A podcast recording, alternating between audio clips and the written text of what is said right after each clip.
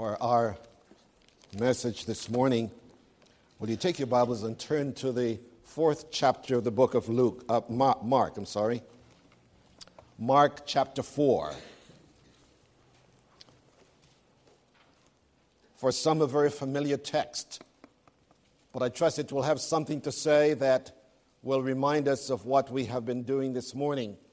When the communion was instituted, Jesus made this statement to those to whom he gave it This do in remembrance of me. But there are several ways that we remember Jesus. There are several ways that he has, he has designed for us to keep on remembering him and what he has done for us. And this text chosen this morning, I believe, was, was God's direction to me for our meditation this morning. So I read from Mark chapter 4, beginning to read from verse 35 to verse 41. Mark 4, 35. On that day, when evening came, he said to them, the he being Jesus, Let us go over to the other side. Leaving the crowd, they took him along with them in the boat just as he was, and other boats were with him. And there arose a fierce gale of wind, and the waves were breaking over the boat, so that such that the boat was already filling up. Jesus himself was in the stern, asleep on the cushion. And they woke him up and said to him, Teacher or Master, don't you care that we are perishing? And he got up and rebuked the wind and the sea. Hush, be still, he said. And the wind died down, and it became perfectly calm. And he said to them, Why are you afraid? Do you not have faith? They became very much afraid and said to one another, Who then is this? That even the wind and the sea obey him.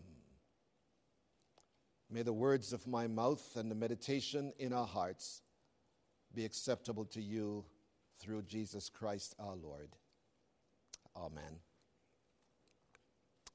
Depending on what kind it is, surprising surprises can be fun.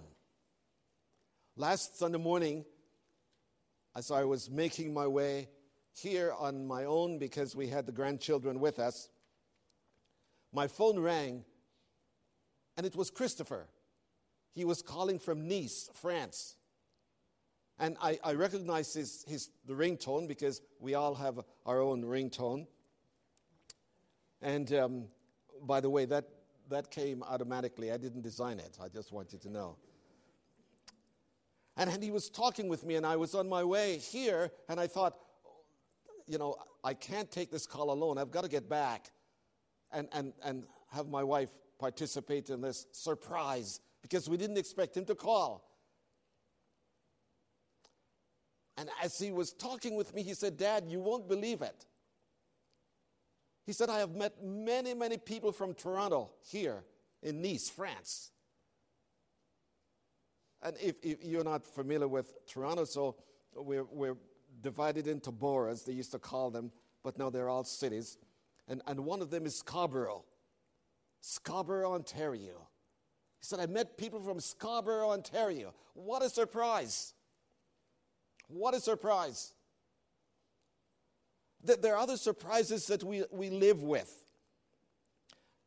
And because our time is running out, I want to talk about the surprise of Jesus, the surprise of the disciples, the surprise of the storm, and how that relates to what we have been doing this morning. Consider with me the surprise of the storm. What was surprising was not that there was a storm. What was surprising is that there was a storm and Jesus was in it. Because the theology of our day says that when, when Jesus is with us, when we give our life to Christ, we don't have to worry about anything, we are on easy street. life becomes almost like a bowl of cherries.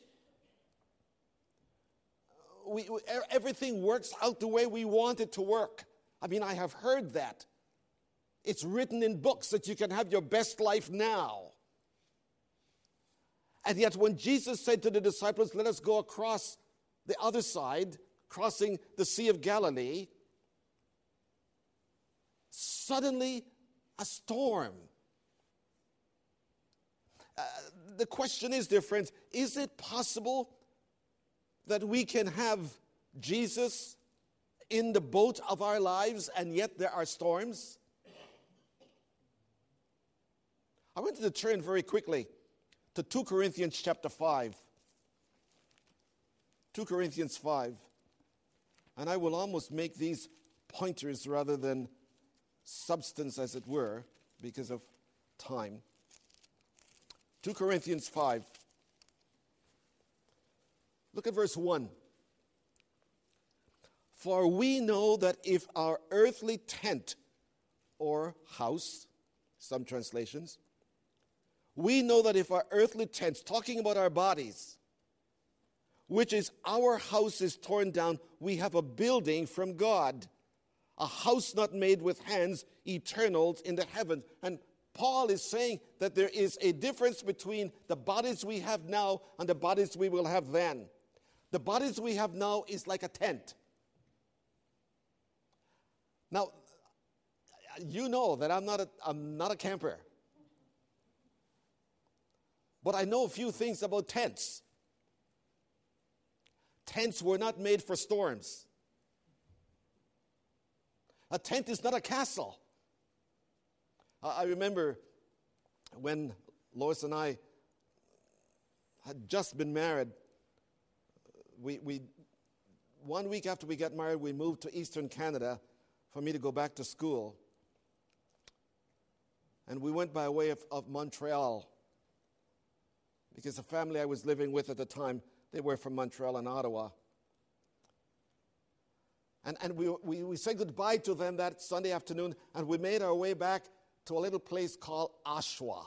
It's between Toronto and Ottawa. You don't need to know anything about that.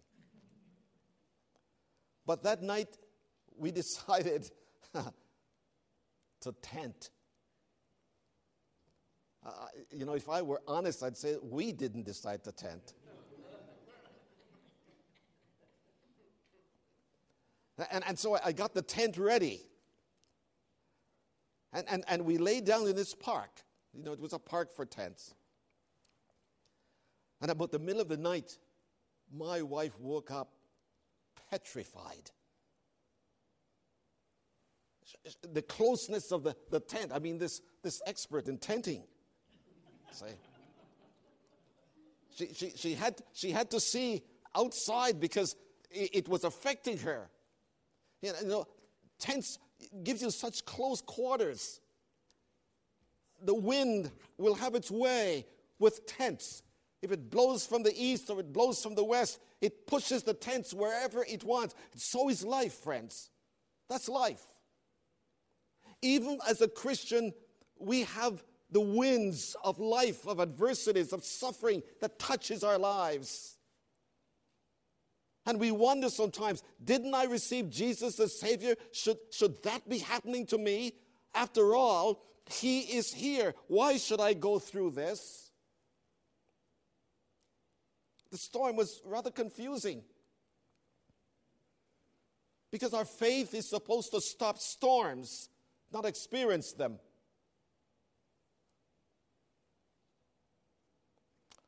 I could say much more on that, but I want to go on. The storm was not only confusing, because it was a storm with Jesus present, the storm was crippling. It was crippling.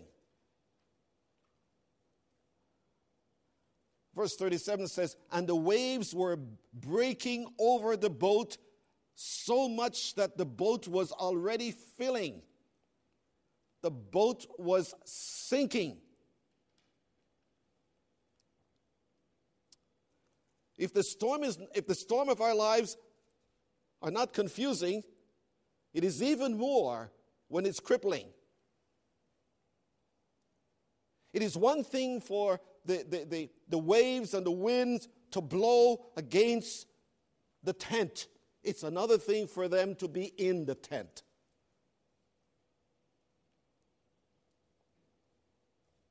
Because when they get in the tent, they begin to interfere with us.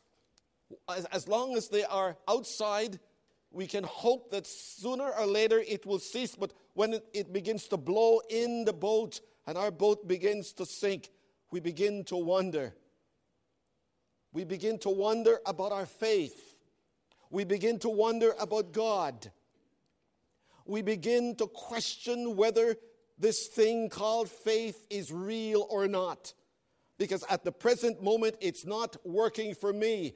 The storms blowing the winds and the waves into my boat.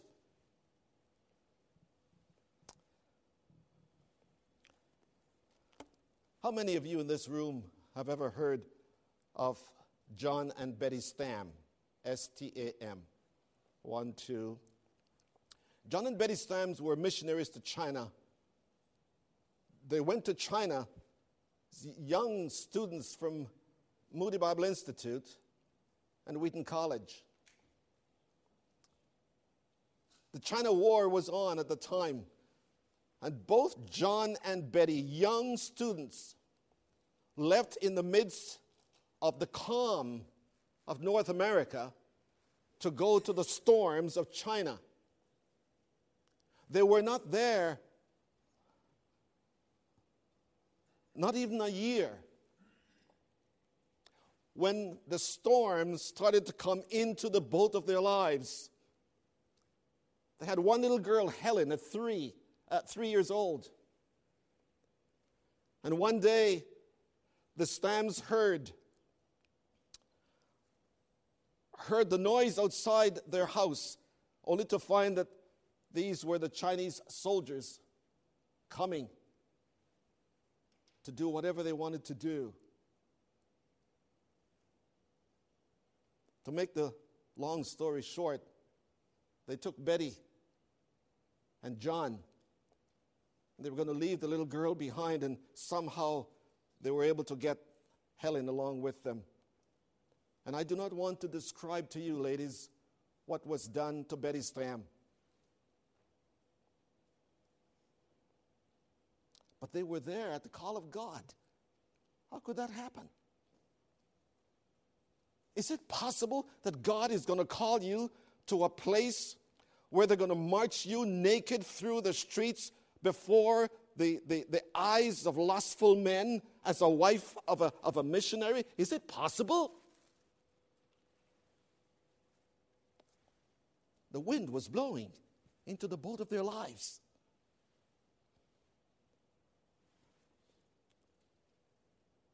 And they took John Stam with his wife.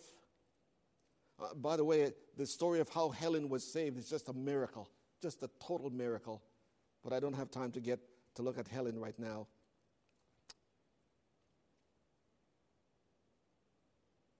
In the presence of, of, of Betty, John Stam was beheaded. And after John Stam was beheaded, Betty was called and was told to put her head on a stump, and she was beheaded. Jesus said to the disciples, Let us go across the other side. And a confusing, crippling storm arise, arose. My friends, is it possible to remember Jesus when there are storms in our lives? Is it possible? We believe Romans 8:28, do we not? All things work together for good. But is that true when things are going contrary to our experience?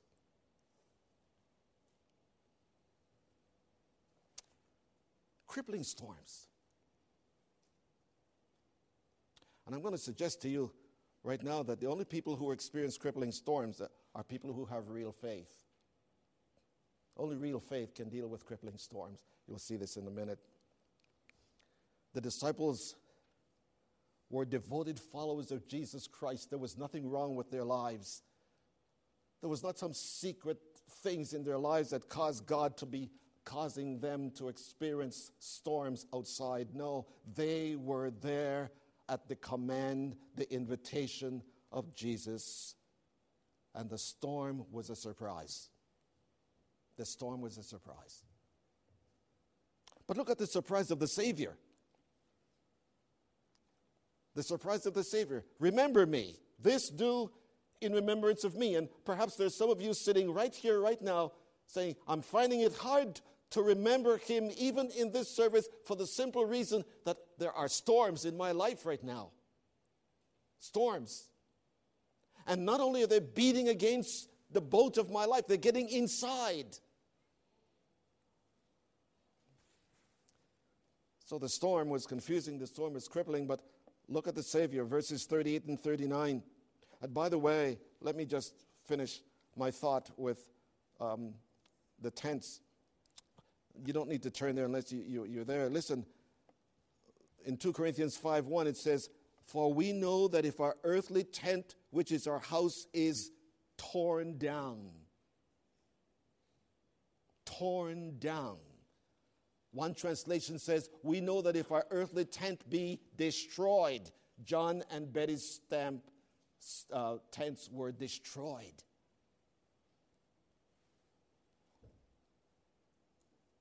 The reality, the reality that faith must face sometimes is that there are surprises of storms. But look at the Savior, verses 30 and 39. The first thing I want you to note very quickly his apparent indifference. His apparent indifference. He was in the boat, fast asleep. You know, this is one thing that used to really bother me when our kids were small, both Heather and Christopher. We were traveling from Toronto to Chicago. And as soon as they get in the car, they fall asleep. It used to drive me crazy. Didn't they want to talk to mom and dad?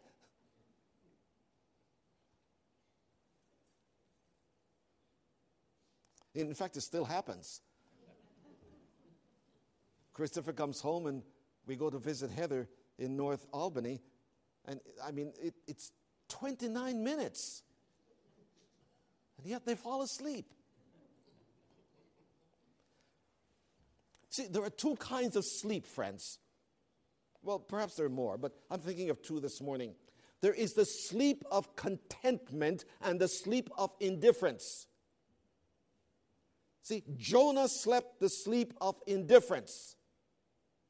He was asleep while he was running from God. Jesus was asleep as God. Here's the humanity of Jesus coming out. So he, he knows what we go through. He knows what we face when the storms are coming. He understands because he was in it, but he was able to endure the storm because he is God. He is not indifferent to the storms that you and I face.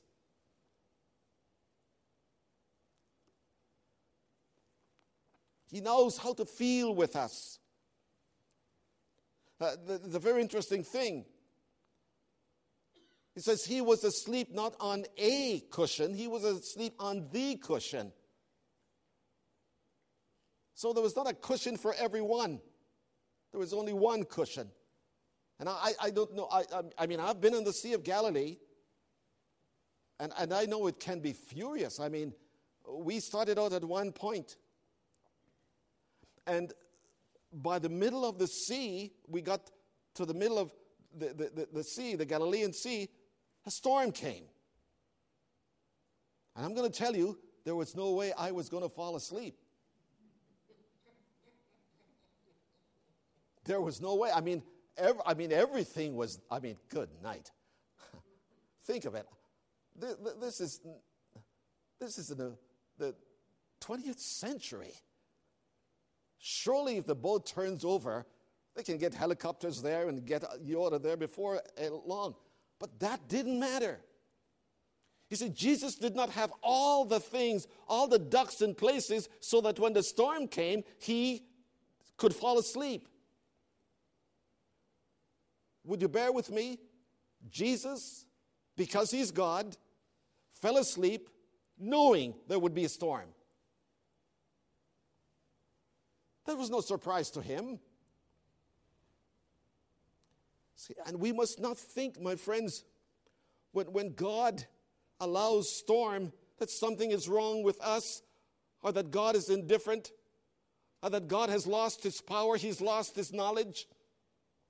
Let me suggest to you that there is not a valid faith in the world that has not questioned God at the time when he seems to be silent. Martin Luther, the reformer, I love his statement. He said, The only thing worse than hell is the silence of God. C.H. Spurgeon, British preacher of the late 19th century, suffered with gout. It, it was the thing that just, just, just almost destroyed his life. And one day, C.H. Spurgeon so frustrated with this, this disease, said to God in prayer, I wouldn't treat my son the way you're treating me right now. Of course, he repented. Because, my friends, we soon understand that God has ways of dealing with storms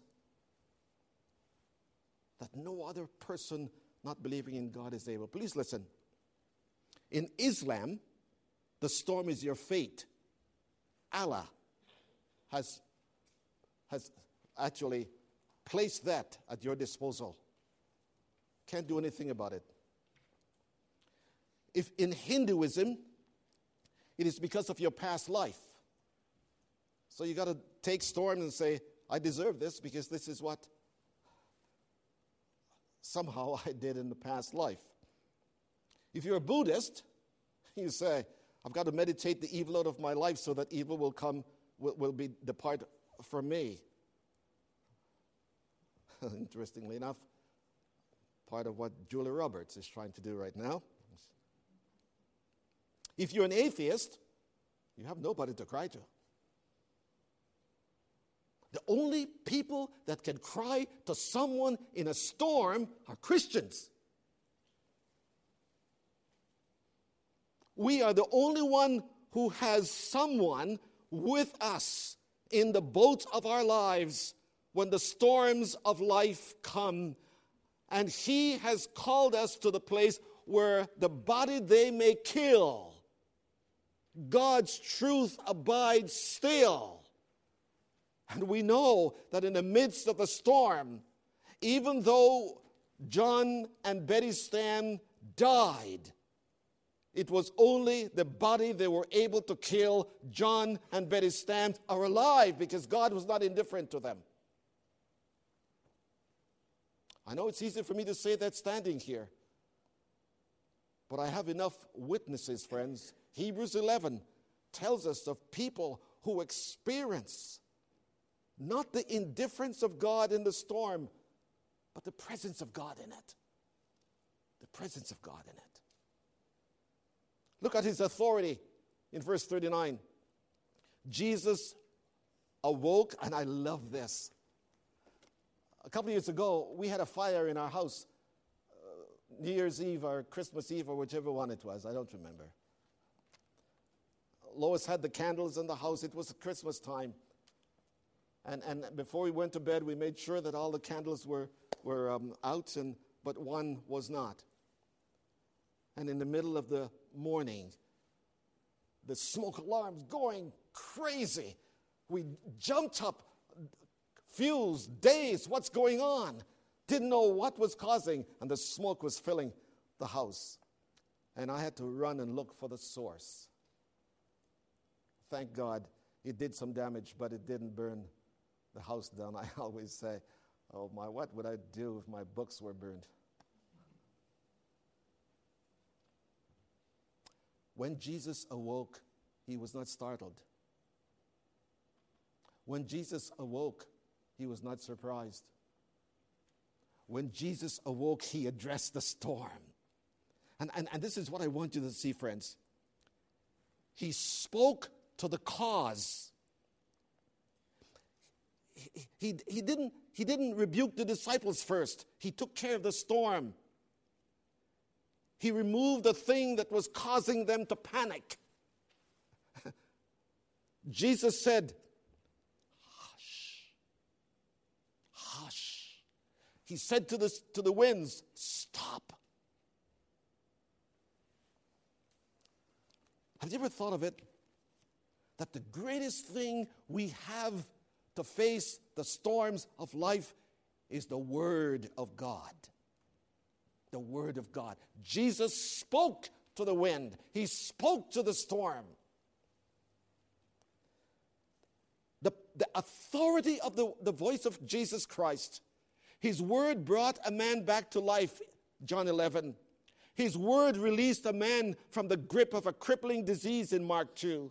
His word controlled and, and, and absolutely demise a demoniac.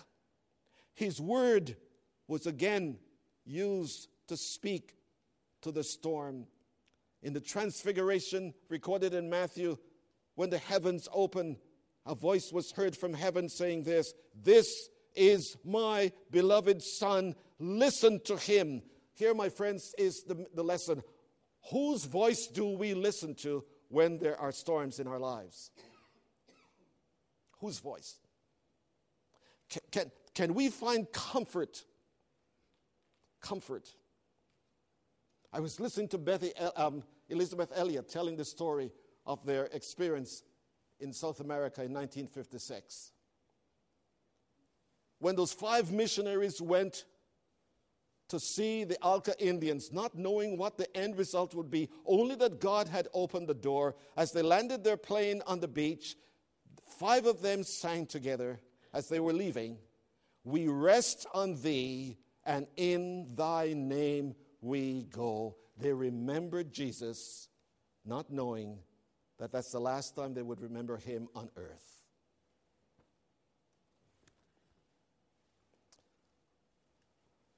In the Reformation, Luther wrote, Great song. And though this world with devils filled should threaten to undo us the storms, because remember, the reason he rebuked the storm is behind that storm was the spirit of darkness.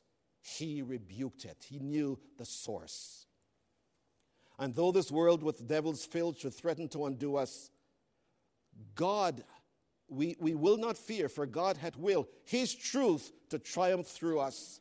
The prince of darkness grim, we tremble not for him, for lo, his doom is sure. One little word shall fell him. One little word. Not my word, but the word that comes from the word. When he confronted Jesus in the wilderness, Jesus said, It is written, and Satan left him.